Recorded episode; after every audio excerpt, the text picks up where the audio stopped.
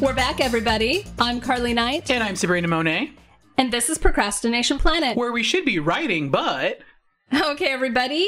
We're going to be talking about what books we'd like to adapt into movies. But first, let's get some housekeeping out of the way. We'll do it quick. If you like our show, give us a five star rating and a quick review on any platform that allows you to give five star ratings and reviews. Doing both of those things is what helps to push us up the charts and get us discovered by more people who are browsing. Also, follow us on social media Twitter at Procrast Planet, Instagram at Procrastination Planet Podcast, Facebook, search for Procrastination Planet. You can either run into our fan page or our Bitch Session Bootcamp.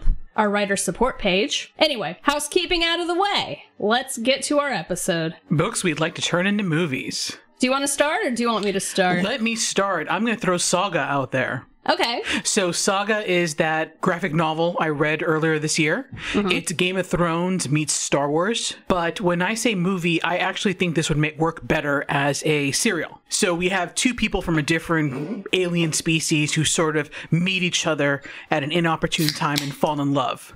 And they're both military. Like, he's Black Ops for his planet, she's Black Ops for her planet. They meet, they should kill each other, they fall in love and have a baby instead, which is like a universal no no in their galaxy. So they're basically on the run. I think a lot of it fits for our issues today. And I think a series like this, based on other planets, would um, what's the word? I think people would love it. People love all those Star Wars prequels, Yes, they do. or they gravitate toward them anyway, or they gravitate towards them and then they complain about them. Yes. So they like to either watch them or they like to hate watch them and bitch about them on the internet. Um, that's what I do. I hate watch them because the last three have been sort of garbage. Um, one thing I like about Saga that they don't have in Star Trek and Star Wars, I believe the characters in Star Trek and Star Wars are sort of watered down and neutered. They're sort of these asexual characters that everyone from any age group can relate to. There's nothing too shocking about them. With Saga, everyone's hot. You know, everyone's doing it in the middle of the Okay, night. I'm going to take a little bit of umbrage about what you said about them being asexual. Okay. Because number one, um, Jean Luc Picard is portrayed by Patrick Stewart. Oh, next generation. Okay. Yeah, Next Generation. And then Star Trek Enterprise has Scott Bakula as Captain Archer. You're right. Yes, and he's shirtless quite a bit. He's held up very well over the years. I, I didn't realize that. Yeah. Okay, so there's some hotties mixed in with a bunch of granola bars. Yes. Okay. I love your code granola bars for for the sexless people or the just plain bland people. I'm going to start using that from now on. Yeah, granola bars. It Oh can my god, sustain granola you. bar merch. Don't be a granola bar. Okay, we need to think of a food item for like hot ass people. What is something you would eat all the time? Okay, I'd eat cheese all the time, but then that has some really horrible implications because you don't want to be with someone that smells like cheese Exactly. because that's kind of gross. what are hot people? Water? I guess if you're thirsty, There's there's you got the tall glass of water or the tall drink of water. You've got um, the thirst is real. You better hydrate. you better hydrate. Or it's like, wait, I guess it depends because thirsty can mean both horny and desperate. So it's like yeah. thirsty as in horny is one thing. Thirsty as in desperate is an emergency. Is it emergency? Yeah. So I'm not sure if I want to lean on the glass of water. Um, what's something I would eat all the time? Um, chocolate ice cream. Are they ice cream? Are hot people ice cream? Well, because you want to lick 'em. this is turning into a gross episode already. With extra milk fat? buttercream frosting. Although too much of that, and then you fall into a sugar coma, and your teeth rot from right to left. because they're so sweet, they're okay. Maybe they're ice cream as opposed to granola bars. Okay, or maybe hot people are trail mix. With the acai berries. That one is still a work in progress. We're still working on that one, but we're Yes. sticking with granola bars as code for bland and boring, etc. Yes, All right. So back to Saga. You get both the science fiction crowd and then like the Game of Thrones type of crowd with the well, the Saga stuff going yes. on. I think it's great, and I think the only place a show like that could exist now would be HBO There's no one else who can do it. Can I geek out for a second? Sure. Do you know that come November, the main streaming outlets are going to be Amazon, Hulu, Netflix, and then HBO, Warner Brothers, whatever they have.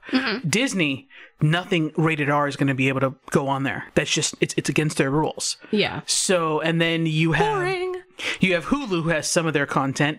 Netflix is turning into a place. Oh, I actually canceled my Netflix subscription. Fuck them for canceling the OA. But um, Netflix is just buying up TV shows overseas and getting the licenses for them and showing that to us here with dubbed over American English voices. So I thought, what is that if they're not going to stick to making their original programming? So I, that would have been a perfect place for Saga to exist, somewhere where you can binge watch an amazing space opera Oh yeah. it's probably just going to be HBO. Moving forward, HBO is the only place with money who's going to be able to do sagas that are rated R. Yeah. Which 1920s Hollywood. Remember how that's your era. Oh yeah. There's only like two or three studios, and then everyone's like, "Oh, there's so much diversity in 2019." Blah blah blah. They're going back to the same thing. They're breaking it down, so we're going to go back to the model of there's just going to be three studios that exist on planet Earth. Yeah. Because deregulation. Yeah. And if you don't belong to either Amazon or the Disney family or Netflix or Warner Brothers, no one's ever going to see your work. Ah, the Gilded Age 2 Electric Boogaloo. Yes. Why don't we have guillotines again? you can never put a guillotine on Mickey Mouse. There isn't a court in the world that wouldn't consider that high treason. We'll see about that. it would just be like the ear. Mickey Mouse. Oh, goodness. Man. And I have a rabbit hole for later on this episode. Do Oh no. I love a good rabbit hole. you want me just to put it out here? Oh, go ahead. Okay, it, go it's not going for to mess it. up editing. Okay. I don't care. So I saw Once Upon a Time in Hollywood. I'm not going to spoil that because it's Tar- it's a Tarantino film. Everyone should go watch it and see what they think if you've followed his career from the 90s. So there's a lot of Sharon Tate was in there. About her storyline, we're familiar with the Hmm. Yeah. Manson murders. So, a friend of mine who you, you're good friends with as well, David, sent me some links, and he believes from these rabbit holes that he's fallen under. Why are you rolling your eyes already? My friend David. Shout Okay. out to David in Virginia. Carly still loves you. Hi David. He believes that the government orchestrated the hippie movement so that America had an alternate to hate while they continued on with their own um, classic American structure. Does that make sense? The world was falling apart with, with the war, with Vietnam, and they needed something for people to look at and go, no, we're real Americans. Don't be like these people Oh, the scapegoating thing. the scapegoating, so they used hippies. Well, the CIA did invent crack to ruin the inner cities. And so Uh, he- I don't think he's completely wrong. He's not com- Fuck, man. Why am I agreeing with something Dave said? and Fuck he's you, Dave. and he said this is what because you you're the one that taught me the term Laurel Canyon cokehead. Uh-huh. He said that all of these people who came out of Laurel Canyon during that time, there has to be a reason why some of them belonged to certain families and were connected with certain people in politics. And why did their music over anyone else's music make it into the mainstream? Was it all one big conspiracy to steer the country in one direction and to work as a smokescreen to keep everyone's eyes off of whatever the government was up to? I don't need another rabbit hole to fall down, but I'm probably going to fall down that one. Yeah. Fucking A, man.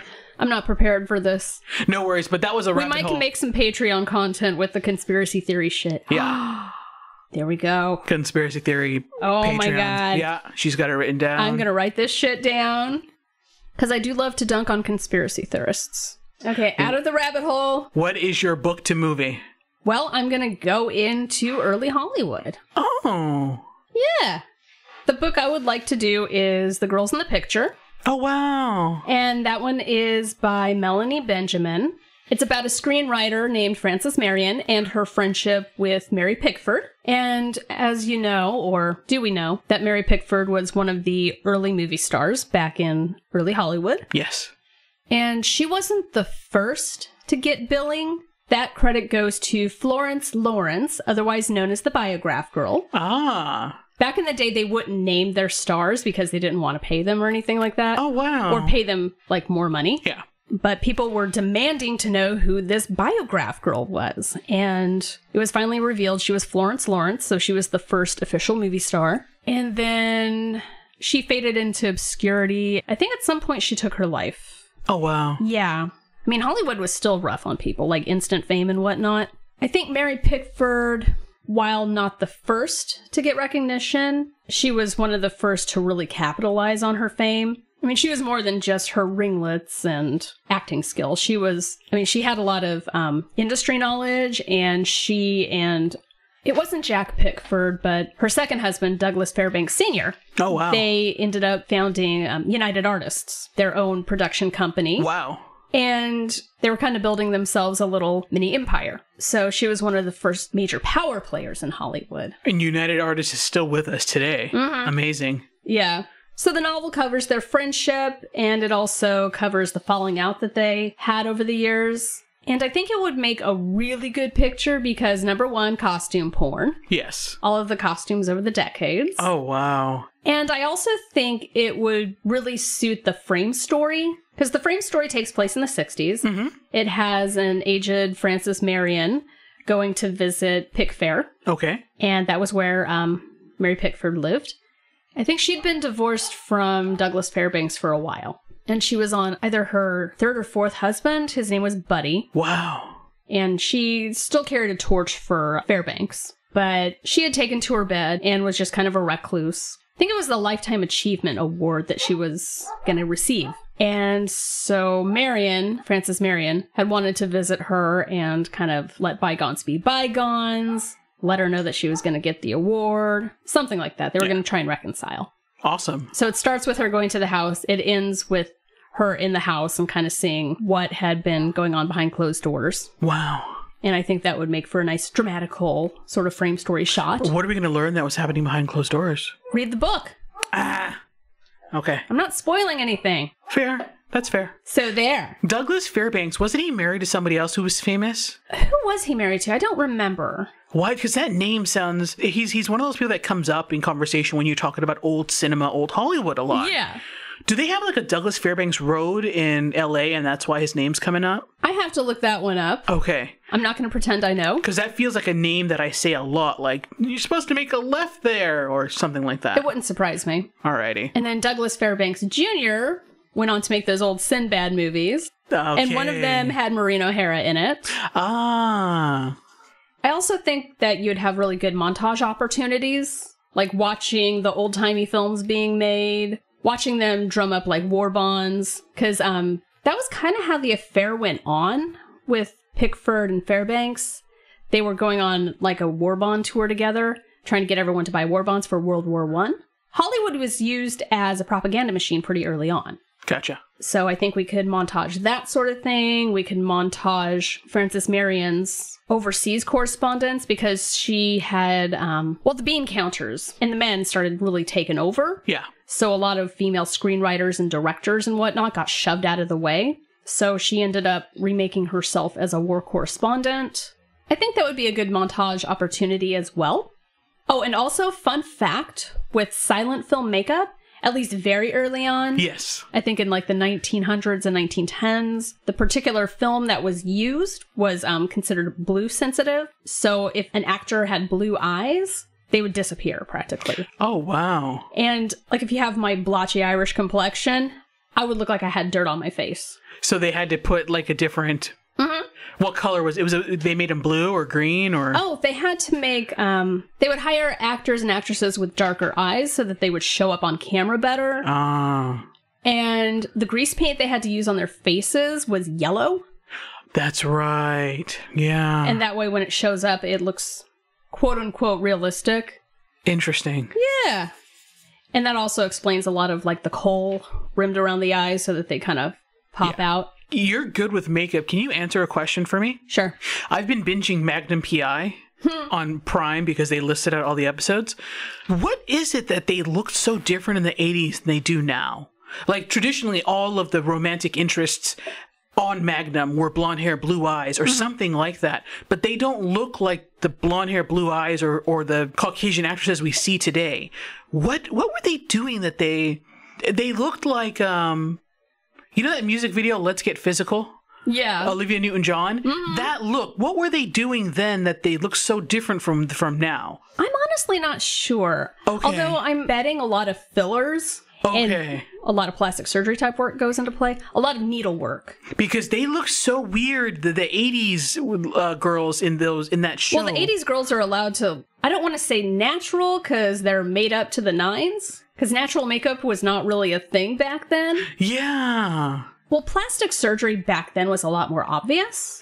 Okay. So you're seeing more of their natural bone structure, more likely. You're not seeing a lot of like collagen injection in the lips. You're not seeing a lot of fake cheeks. You're not seeing a lot of fillers. Gotcha. Okay. That's why they look different. Yeah, I don't think they look weird. I think they look normal. They kind of look like Barbie dolls, though, like actual Barbie dolls. Mm-hmm. Um, today, they kind of. I think they were prettier in the 80s, if that makes sense. Yeah. And I can't figure out why they, they went so, from being really pretty to being sort of blah today on TV. Or like. So they Well, were. I think I think part of it is too when um, casting directors look for a particular look, oh. they seek out people with a particular look. Like with Russ Meyer movies, Okay. it's like all about the big booby women. Ah. And so he would like scout far and wide for women with these impossible body types. Oh, wow. Take a look at an old episode of Magnum PI and tell me why you think the girls on Magnum PI look so different from like all the other shows. Hmm. And then the hair was Big hair. Just a lot of Yeah. hairspray. there was a lot of hair and I'm Lots like of it's hairspray. humid in Honolulu. How does that happen? Get you a little teasing brush and a lot of hairspray. It was- and touch ups in between takes. The volume on their hair Mm-hmm. that they should have won awards. oh yeah. Yeah. Um so Well, yeah. the- yeah, the 80s, I don't think gravity was a thing when it came to hair. Yeah. So maybe it was the way the Earth had rotated around the moon in the galaxy, and I can't bullshit on this anymore. No worries. the 90s is when I started to see people have messy hair. Like it was okay to have messy hair on TV. Mm-hmm. Yeah. And disheveled or whatever. It was chic to have it a bit messy. But 80s, it was like there wasn't a strand out of place. Oh no, you had your hair done. done. You had your shoulder pads. Everything was just like they're perfect. They're like too perfect. Like I don't think they're real when I'm watching the show. Mm-hmm. Yeah. But as far as their bone structure looks and everything, you don't have the invisible beauty work. Gotcha. You know, like all the lasering, all the little subtle tweaks and the needles and Yeah. the stuff you can only afford if you're rich. Gotcha. But um, you know another thing, there was a lot more like pastel. Is that right the word to use? Pastel. Mm-hmm. Like there were pinks and baby blues. Oh yeah.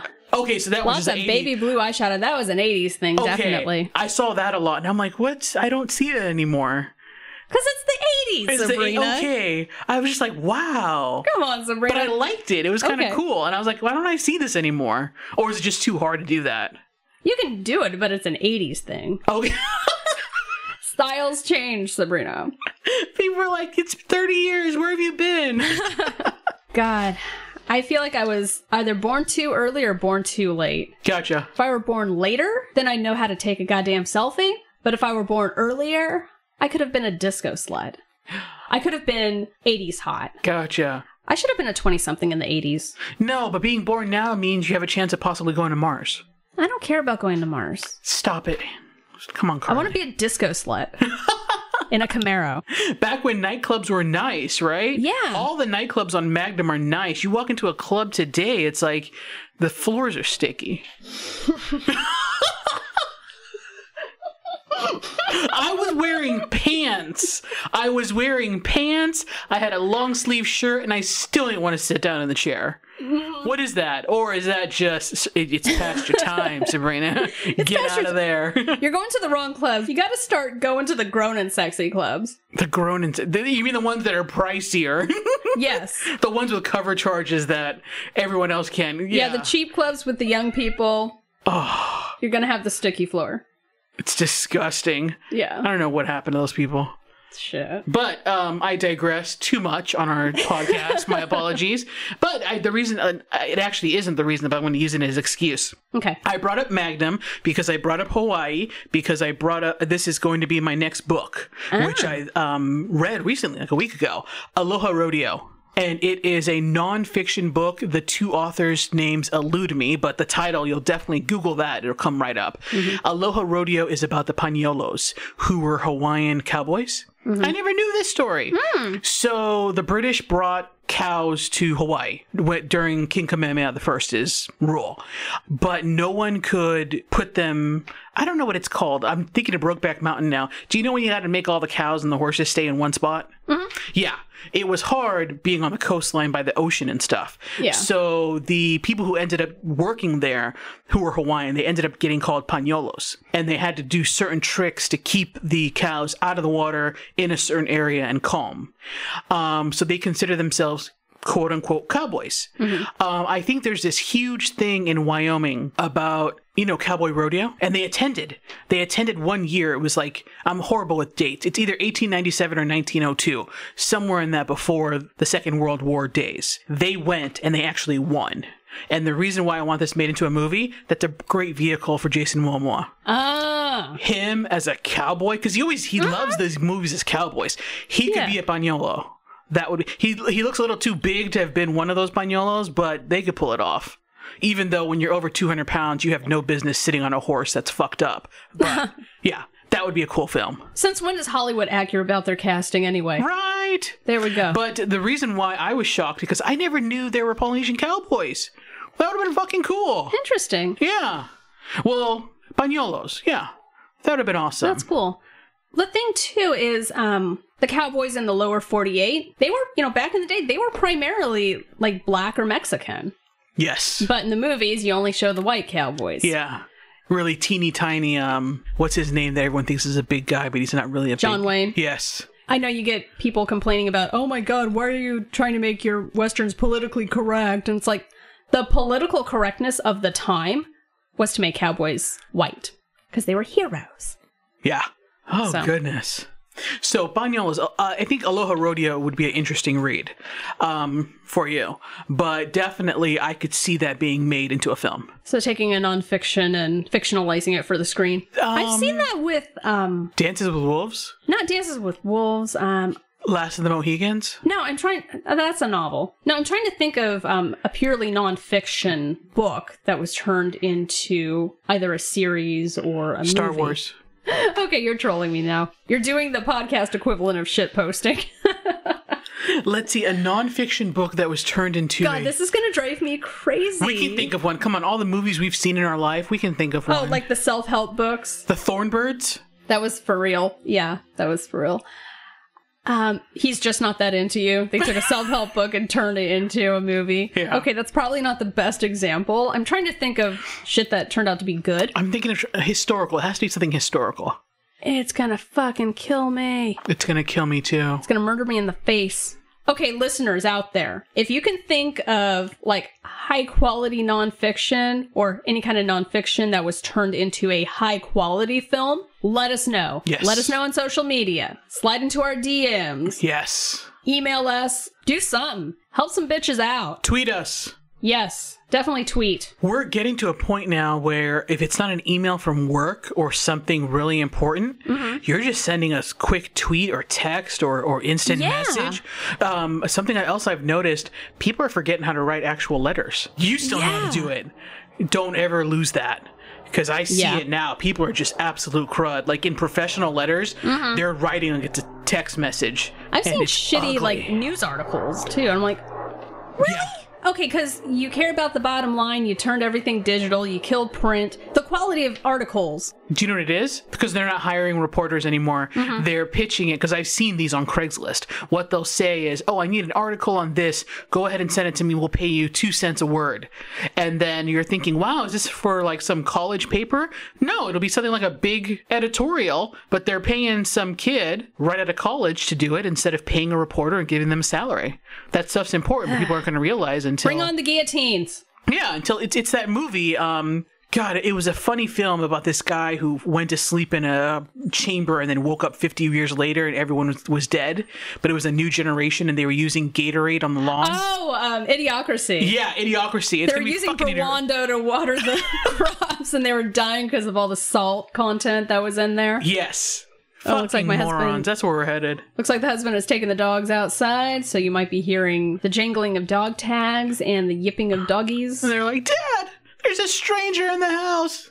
Do She's something! attacking mom. She's yelling at mommy. Exactly. No, Charlie. They're shit talking each other. That's what friends do. That's what friends do. You know, kind of like how you shit talk us. Oh, my little Holly Dolly, she's so cute. I can see her out there. I can hear Charlie. Oh, wow. I can hear his little dog tag. Charlie makes sure that people can hear him. Oh yeah. He's got small dog syndrome. but yeah, I kind of feel like idiocracy is happening for real. Oh, yes, definitely. Although I hate the unfortunate implication of wrong people are breeding because it's like, oh, since you're smart, you better go out and breed. And it's like, I have no intention of crapping out kids. Number one, I'm over 40. I don't think I want to do that. I'm not going to have the energy to crap out any kids, let alone raise them. Number two, I just got to do what I can to be a bad influence on other people's kids. Would you ever adopt? I'm not sure if I would do it at this point in my life. Gotcha. If I ever change my mind and decide on that, I might be a foster mom to like gay and trans kids. Oh, wow. Okay. So either way, I don't have to worry about throwing you a baby shower. No, Okay. that's Sabrina's mission is to get out of the whole baby shower thing. So what is your next novel? I'm gonna go back to the 20s again because that's what I do. I'm gonna go with Maisie Dobbs, the first in the Maisie Dobbs series by Jacqueline Winspear. Oh, wow. Okay. But Maisie Dobbs is a historical mystery post World War One. Oh, wow. She was a nurse on the front lines in France. And I think this would be a wonderful adaptation to film because number one, costume porn, Yes. all those 1920s costumes. And I think, too, just a slight critique of the novel. A good chunk of the middle was taken up with a lot of backstory. I know how you love backstory. Although this backstory, it paid off Okay. at the end. So right. it really did earn its keep. Yeah. That's the thing about backstory anyway, and definitely with like big long flashbacks. You have to make sure they like raise the stakes or they set up motivation. Although the setup motivation, you don't need too much of it. You don't need a huge flashback for just a tiny bit of motivation. But um, in this case, we raise the stakes. It kind of chronicles her rise from the daughter of. I wanted to say that her- she was the daughter of a chauffeur, but that's not the case. That was the movie Sabrina Yeah. I was going to say. yeah. Both the Audrey Hepburn original and then the 90s remake with Harrison Ford. yes. Okay, unpopular opinion. I like the remake better. Me too. God, that's another comfort viewing movie. That is a comfort viewing movie. Okay, and digression. Her father in Maisie Dobbs. Yes. Her father was um, the horse keeper. He would tend to the horses and whatnot. And the flashback chronicles her rise from being a servant girl, because she was a maid for a while. And then the, um, I forget if it was both the husband and the wife in that household, but they saw her potential as really super intelligent. Her employers turned out to be her benefactors. They hired her a private tutor, and that was Dr. Maurice, or Morris as they pronounce it in England. Okay. I forget his last name. He was kind of a mentor to her, and he kind Nice. of saw that she had potential to be like a detective or a psychiatrist, because I think he was a psychiatrist or psychologist. But anyway, she was being tutored by him, and they put her through boarding school. So she was able to get a higher education. Yeah. And then she ended up being a nurse during World War One. And it kind of tells her story that way. And I think with the movie, it would be a really good opportunity to kind of juxtapose like scenes from the past with scenes from the present day story. Oh, wow. And I think a visual medium would really bring that impact home. I'd love to see that. And plus, you get a lot of pastoral scenery porn as well. Yes. like with all those BBC or um, PBS series with like um like what was it Farm Girls the um Bomb Girls that was a Canadian one Everything Those. Girls yeah all those nifty Britishy shows you sometimes see on Netflix yes. so you'd get that kind of sort of vibe from that and I think it would look good on film I think so too. Your love for the 1920s. oh I know Does Gatsby fall on your love scale? Mm-hmm. Okay. What did you think of Baz Luhrmann making the remaking Great Gatsby? Do you watch that for costume porn too? oh yes definitely Does it pass your test? Like it's good enough? It- I'm not mad at it okay, cool. That's what I was gonna ask. Yeah. Baz Luhrmann is one of those love it or hate it kind Yeah. of people so what's next on your list So a children's book that I recently read that I think would make a cute, not Disney because Disney Mm-hmm. only does certain. They own their whole franchise and the character. Galactic Cinderella. So it's a picture book. Okay. But I don't know. You could make it into a film, I think, even if it's not a cartoon animated film. She is the character of Cinderella. She has two evil stepsisters. She didn't want to go to the ball. She's fixing her spaceship. And all of a sudden, a spaceship runs into her spaceship. So they start working on fixing it. As they're doing that, it's Prince Charming. And so he actually takes off to his ball, but he has her wrench with him and he's trying to figure out whose wrench it belongs to. But the way spaceships are in the future, everyone's toolbox is their own unique toolbox. So he goes from planet to planet looking for the toolbox that helped him out there in the galaxy. The stepsisters try to hide her. Of course, the whole the, the regular themes of Cinderella. He finds her and he says, I've never hung out with anyone like you. You are awesome. And she's like, Great, thank you so much. And then he's like, Will you marry me? She's like, You know, I'm, I'm really young. I don't know where I'm headed. Would you mind hiring me as your engineer instead? And he laughs. He has a crush on her. He's not going to push it. He hires her as her en- as his engineer to be the engineer in all of his spaceships. And that was the ending of Intergalactic Cinderella. Aw. And I read that thinking, this is awesome. That would be a cute animated film. I find myself looking at. Do you read any children's books right now? If, if it comes across, because you could read those while standing in line at Costco. like- Oh, I know. I haven't done that. right Okay. now, but that one I really enjoyed because I picked it up going Intergalactic Cinderella. What's this? and then I read through it and I was like, that's kind of cool. That's a great message. Yeah. I'm seeing these messages pop up more, and I'm going to digress and do one more story. okay. The Tea Dragon Society, Yeah. which you've read that one, right? I haven't read that one, but I remember you mentioned it in um what was it, the tropes we love episode? How the fuck do you remember that? How do you do that? I have edited that episode. Oh my gosh. So I, I didn't even realize it. So in the Tiger Dragon Society, you have a dragon and then there was a human and they're sitting there having tea and he's telling, the dragon is telling him, well, you know, you, your, your leg is healed now. You're Mhm. probably going to move on and um, travel. And he's like, actually, I, I just enjoy sitting here and making tea with you. And the dragon kind of blushes and goes, oh, okay. and you, they're they're both boys. So you know where the story's headed. Mm-hmm. Yeah. And I just loved that. Um, I was like, yeah, Tea Dragon Society. Just So- kind of matter of fact about it. yeah, Not like a message book. exactly. I love that, and I'm seeing a lot of it pop up. So I think the children now will be much better people than we are. I hope so. Yeah, me too. Fingers crossed. Yes. What is next on your list? Me tearing off the little raggedy edge of my notebook paper. I hate those. I will like burn it to the ground. I hate seeing them. Like I always have to pull on it. Even if I end up tearing it to the page, I still do it. It's I like am the so principle, into tearing perforations. Oh, I It is know. just a weird, satisfying thing. right? It's up there with the bubble wrap. oh yeah. Or like if there's that, I don't know what it's called. Like you get a remote or a new stove or something. There's that little plastic Uh-huh. that's kind of um, hermetically sealed to it. oh yeah. Yeah. Oh goodness. I always want to peel off that little second skin. So what's next on my list would be Lamb, The Gospel According to Biff, Oh Christ's my- Childhood Pal by Christopher Moore. Oh my goodness. Yeah. Do you see it as an animated film or I see it as animated Okay, cool.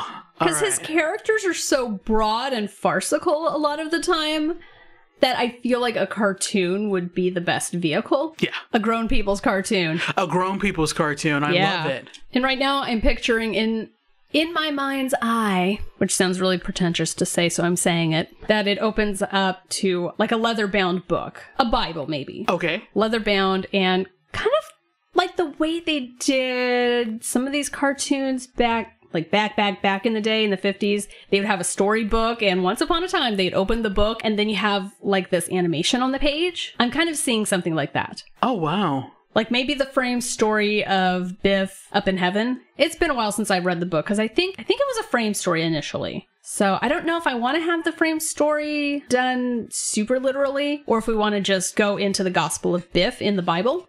Yeah. Open up like the big leather bound medieval style Bible, and then you have like the scene and like the first scene with Biff and all them kind of plays out. So you're doing it like a um, Albert Brooks sort of Mel Brooks sort of um, the way that he did. What am I thinking of? History of the world. History of the World is oh that my god, it's been a while since I've seen that one. okay? But maybe something like that. okay. I think it would be worthy of that sort of. My vocabulary is gone, but worthy of that sort of treatment. So you're you're gonna see An homage, as it were. Yes.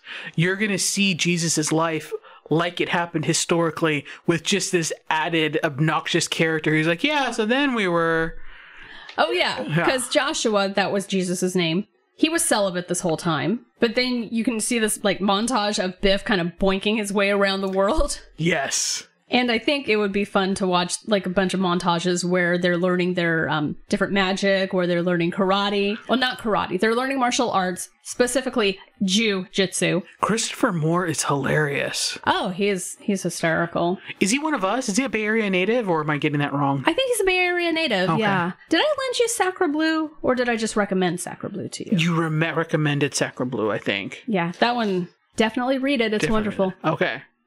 It's not as um, farcical as the rest of his books, Okay. but it's just it's beautifully written, and it, it's kind of that um, bohemian Paris in the 1890s sort of feeling.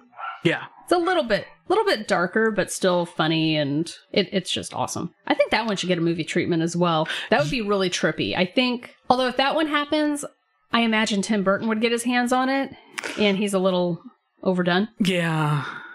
That's sad that you know certain genres, certain directors you may not like just get first dibs no matter what because of Mm-hmm. their name. Ugh. Yeah, I feel like he would get like first dibs on that one. I would not be happy. Yeah. But I think it would look really good on the big screen as well, because you get all that 1890s bohemian scenery, Yes. and you know, all the absinthe and the opium smoke, and all of the blue. So much of the lapis lazuli blue Yes. that Oh. was sacred to Mary, the mother of Jesus. Which brings us back to Biff, Yes. Christ's childhood pal. Montages of like the miracles they're learning how to perform, and of course, like the cartoony little like dot dot dot as they go from country to country because they go to the Far East as well and learn from the Buddha. Wow.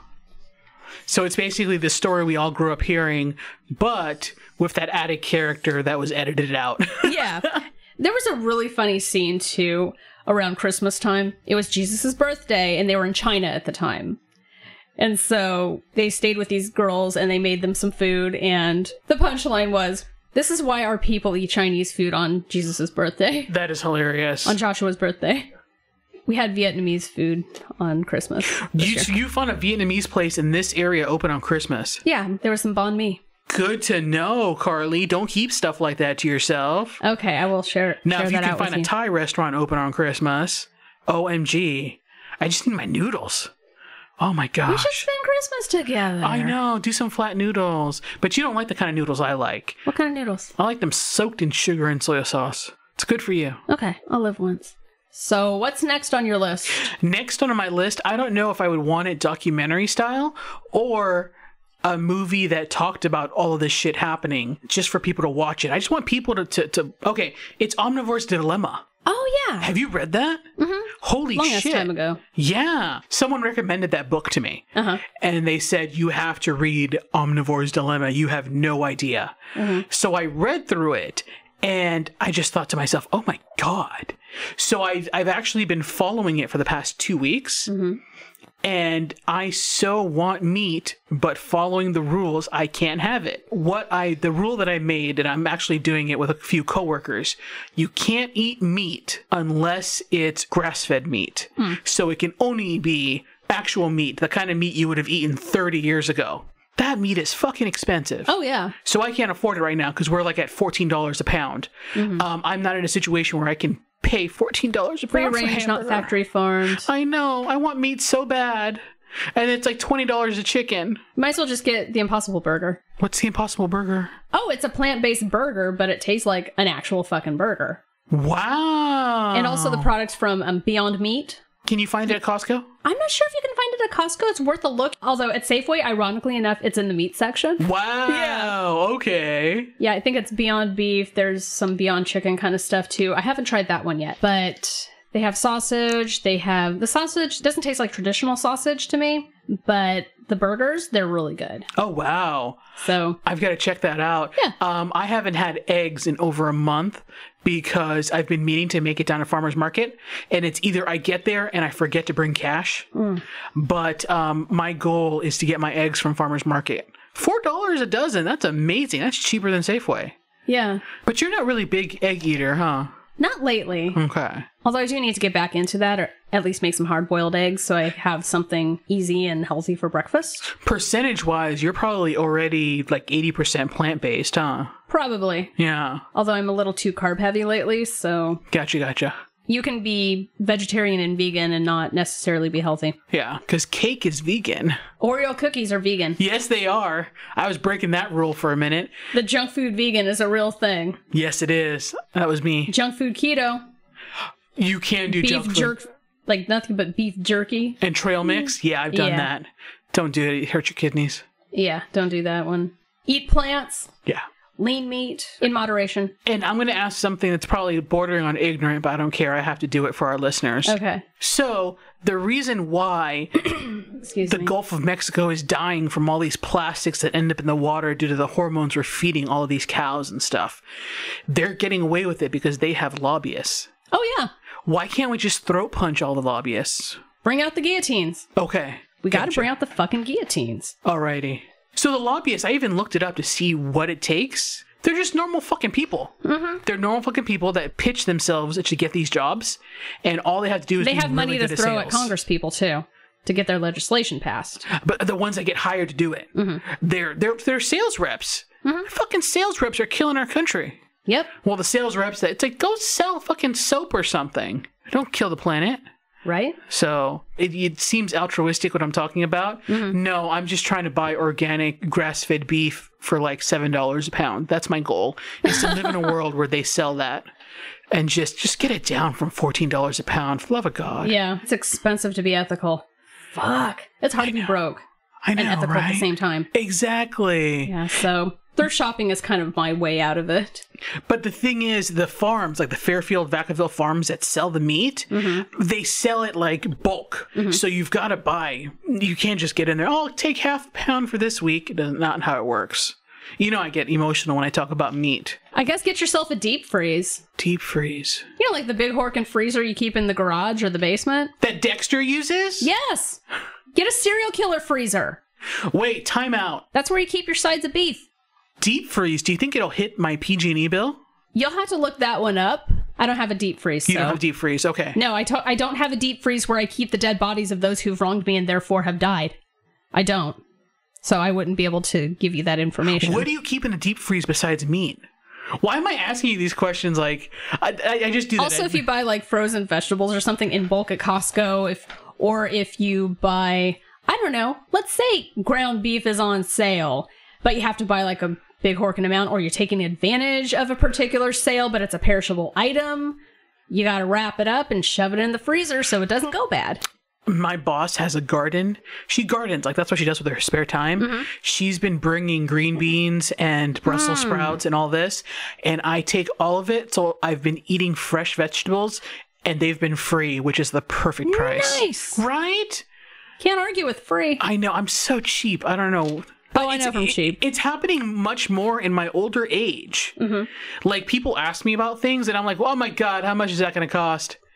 And I wasn't like that ten years ago, but now I am. And it's like I feel that we're getting. If if you looked at me ten years ago, ten years ago is when I should have been like, "Oh my gosh, no, put it into savings." But then I was like, "Yeah, I'll go eat there. Let's do it." And now I'm like, "Fuck that. No, let's go home." What is, is it? It's it's old age. Maybe, I don't know. Okay. Or you're like, "Oh fuck, property taxes again." Fuck. And you know what? We don't need that to go up. No. When we're pushing five figures, people are dying out here. Don't get Sabrina started on property taxes. She doesn't like schools and roads and shit. No, fuck them. Let's all just take care of ourselves. Yeah, let's just have a community where we don't have community. We just sit on our couch and just don't interact with anybody, and then the world goes to shit. That's similar to my life.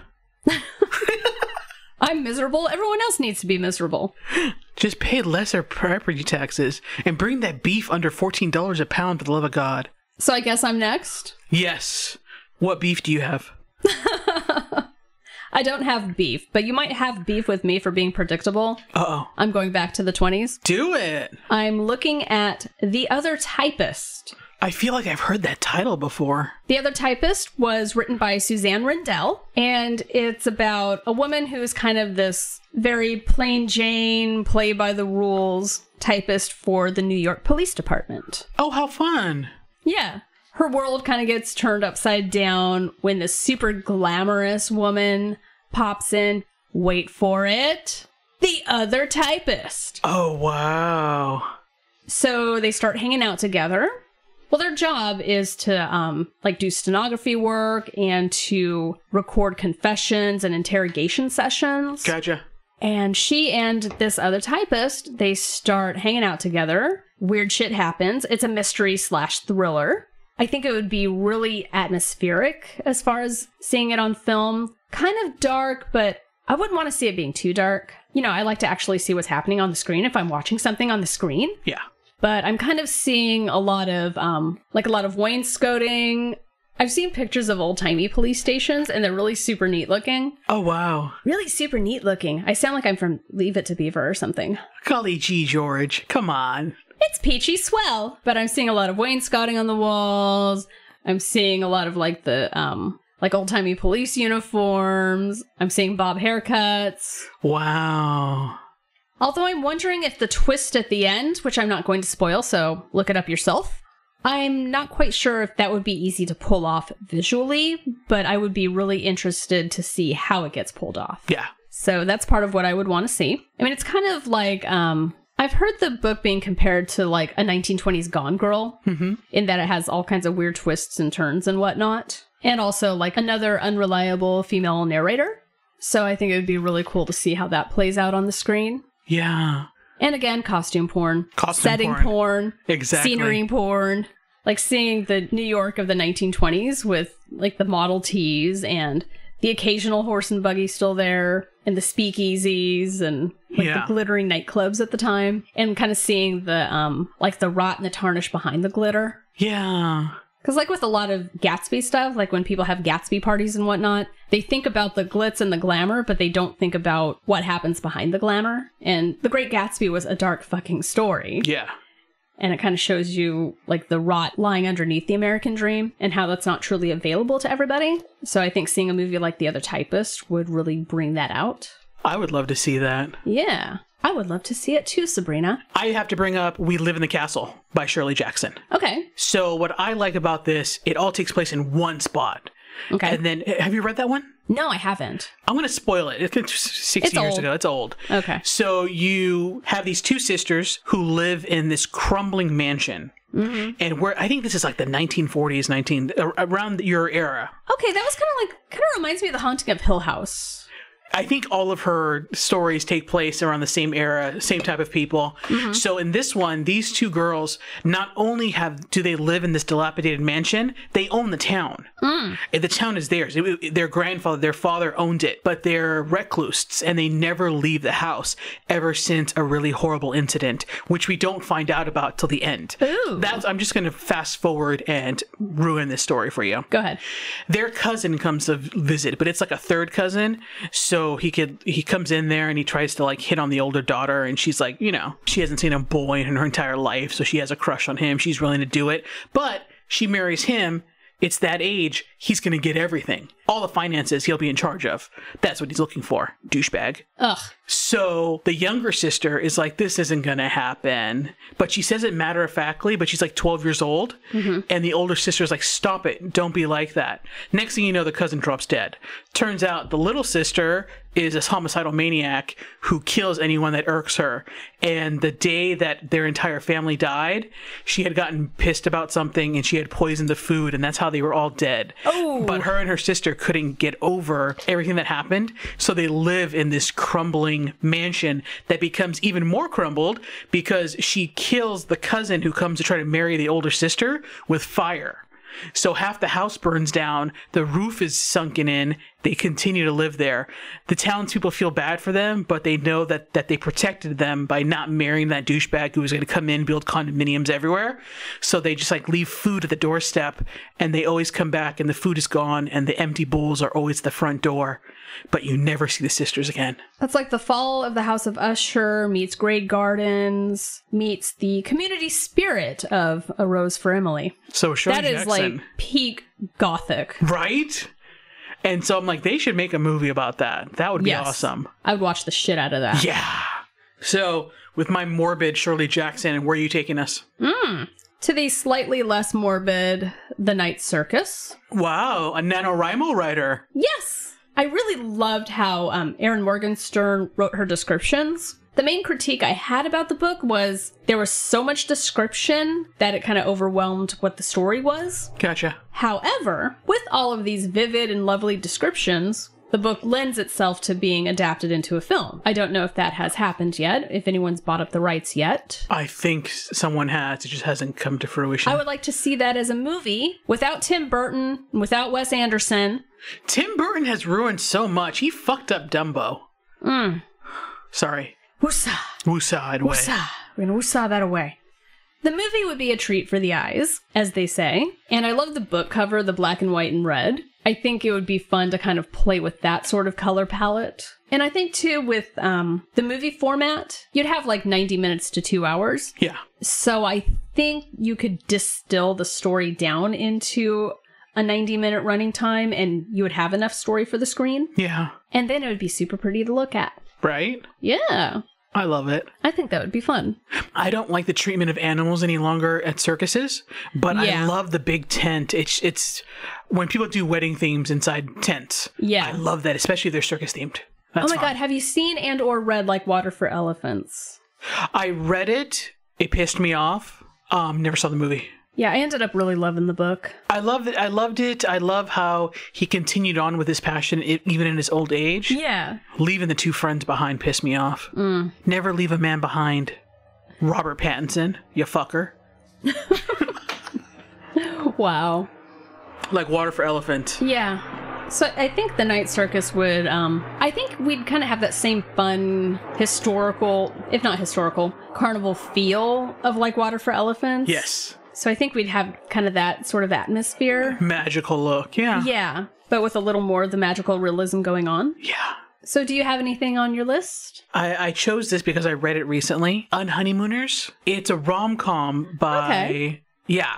It's actually two writers. It's Christina Dodd and another writer. They write it as a tag team. Okay. And the Unhoneymooners, hilarious setup.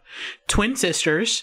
One, um, the one that we travel with, she is the maid of honor, and her sister um, gets food poisoning the day of the wedding. In fact, the entire wedding party gets food poisoning. So she has to take her sister's place to take the non refundable honeymoon to Maui. No one else is available except for the best man, who happens to be the groom's brother. He takes the trip with her and they never liked each other. So, of course, you know, 10 days in Maui, you never liked each other. You're going to hash out why you don't like each other. And then in doing so, you find out you love each other. Ah. Aww. They loved each other all along. Right? So that was Unhoneymooners. And I just like it because the thought of doing a story like that, and then the background music is Barry Manilow's Copacabana. Oh shit. That's all you need. 10 days in And we Maui. can get a Barry Manilow cameo in that one. Exactly. He deserves a cameo in Yes. a movie. There By are so Cracky. many, there are 70 singers who I think don't get enough credit for being awesome. I'd want to see Barry Manilow. Mm-hmm. And then the other one, knock 3 times on Tony the ceiling. Orlando. Tony Orlando. On the ceiling if you, You want me. Oh. Okay. Twice on the pipe. Ding, ding Ding. If the answer is no. So you know it Fuck exactly. yeah, Tony Orlando and Dawn. Yes. So they should really create some rom coms and then have Tony Orlando Hmm. and Barry Manilow cameo, Fuck yeah. right? Let's do that. So, That was mine. Something a I'm little down cheesy. for it. hey, nothing wrong with that. Do you have any epics on your side? I have A Great and Terrible Beauty by Libba Bray. Oh wow! Historical, paranormal, magical. Historical and paranormal. Tell Yes. us more. So, of course, it would lend to a very good on screen visual, Yes. and I'm very big on that. Yes. This takes place in late Victorian England. The story starts off in Bombay, where she originally lived with her mother. Nice. And I think her mother gets killed off. Her father succumbs to a laudanum addiction, and she gets whisked off to a boarding school in England. I don't think it's London proper. I don't remember that part. It's been a little while since I've read it. Yeah. However, this boarding school is in this big sprawling mansion, and there's a room on the third floor where you're not supposed to go because shit done happened. What? Yeah. So our main character, Jenna Do- not Jenna, Gemma Doyle, meets some of these girls at the boarding school. You have the queen bees like Cecily and um, I forget who else, but there there's the queen bees, and then there's the very plain Anne without an e, just plain Anne, Just plain and Anna. she's mouse like this mousy kind of scholarship girl, and she's very goody two shoes, and well we can't do that because we're gonna get caught, and she's such a drip. Somehow they bring her along. I don't know why she got clearance to go along on this because she's kind of a fun ruiner. But they kind of hang out deep in the woods. Yeah. Kind of like Dead Poet Society. You go into the woods, you go into the caves, you discover all these books. Yeah. Well, they discover the diary of, is it Mary Dowd? oh, wow. I think there's like some incantations in there. It's, I think it's maybe a, like a diary and possibly a book of shadows as well. Interesting. Well, Gemma Doyle has visions throughout the novel. And she starts to learn that, okay, maybe I'm not imagining these things. These visions are real. And it's through this diary that, okay, listeners, correct me if I'm wrong. It's been a while for me, okay? But she's able to help her and her friends teleport to this other world. And that's the world where her mother is. So that's kind of the impetus there. And let's see. I know one of the friends gets trapped in the world. In the sequel, they have to try and get her out. And then plain old Anne in this new world is gorgeous and glamorous because you have all these glamour spells in the world too. Oh, wow. So she doesn't want to leave. It takes a little while to kind of convince her to get back into the real world because this other shit is going down in England now because of this whole ripping open of the um, paranormal world. Wow. So there's kind of this portal that opens up. That's how all these books work. There's always a portal. There's right? always a portal. always, always a portal. Oh my god, is that going to be our episode title? There's always a portal. There's always a portal. so I think the paranormal world would look really interesting, as well as like the bleak kind of real world. I'm almost envisioning a Dickensian sort of bleakness, Oh, wow. and that kind of contrasts with like the bright and shiny paranormal world on the other side of the portal. Yeah. It's almost kind of a Victorian The Craft. That's kind of what I'm thinking. So I think there's going to be a lot of costumes, a lot of costume trends. This would be the movie that would bring Tumblr back. Yes. So your choices today, it's um we're talking costume heavy. Oh, hell yeah. You're having a costume budget. Visual feast. Yes. So, do you have anything else? I'm going to end it with Elmore Leonard. His books are always adaptable for screens. Right? Um, he actually contributed a short story to Love and Other Stories. It was a book that had 13 stories from prolific writers. His was one of them. But I remember reading through it like 20 years ago. And one thing that I thought of when I was reading it, it could all be the same motel. So Elmore Leonard's story was one of, of 13 stories, of course. But I was looking at these characters and I thought they could all be interconnected. Like one's in room three, one's in room one. I would love to see that book of short stories turned into a film, vignettes of these characters who cross each other's paths. Almost a Tarantino like thing, because that's what I think he does with a lot of Elmore Leonard's work. Yeah. And the reason why I loved Elmore Leonard's short story in this, the name eludes me, but it's the very last one in the, in the series. You have a cowboy who robs a mafia boss, kind of like if you robbed Tony Soprano. Okay. So him and the girl who's pregnant are on the run, and he's an aging cowboy. He's actually a little bit on the ill side. They they didn't go into detail about what it was, but there's a cough that won't go away, and he gets tired easily.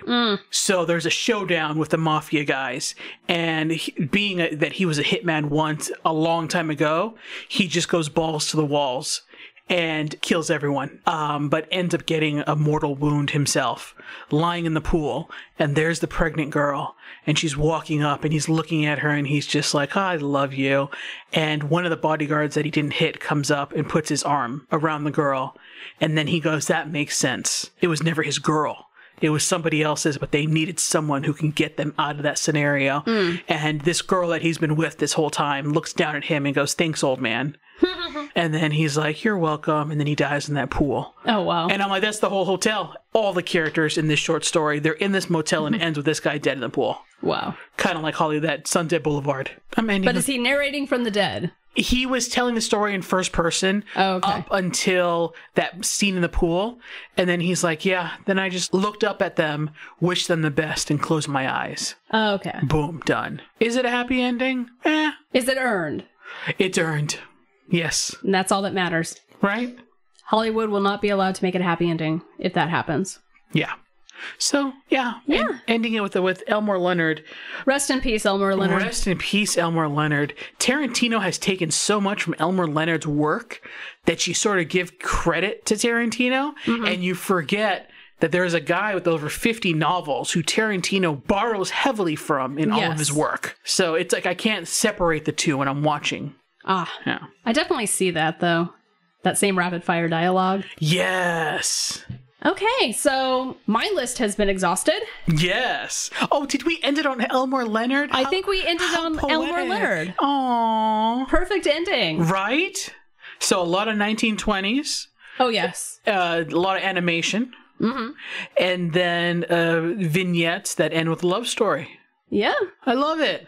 Okay, that's been our list of books we would adapt into movies. I almost said movies we turn into books, which no. That happens too, but Yeah, I, we don't need to be novelizing other movies. Oh wait, wait. We might could do a movies we novelize episode. like Godfather 3. There is no Godfather 3. It does not exist. Nope. Nope, nope, nope, nope, nope, nope. When you see the novel, All right, you guys. If you can think of other books that you'd want to see adapted to the big screen, hit us up on social media. And remember, if you love our show, don't forget to download, subscribe, etc. Leave us a five-star rating and review. Share a link to us on your social media, yes, email to people, retweet us. do what you gotta do. I'm Carly Knight, And I'm Sabrina Monet. and this has been Procrastination Planet. Thank you. Bye. Bye. Procrastination Planet has been written and produced by me, Carly Knight, and my partner in crime, Sabrina Monet. Our logo was designed by Sea Trojan of Sea Trojan Art. For more of his work, go to seatrojanart.com. Our theme music is Laser Unicorns by Christian Penn, courtesy of Gemendo Licensing. Visit us at procrastinationplanet.com. Follow us on Twitter at ProcrastPlanet.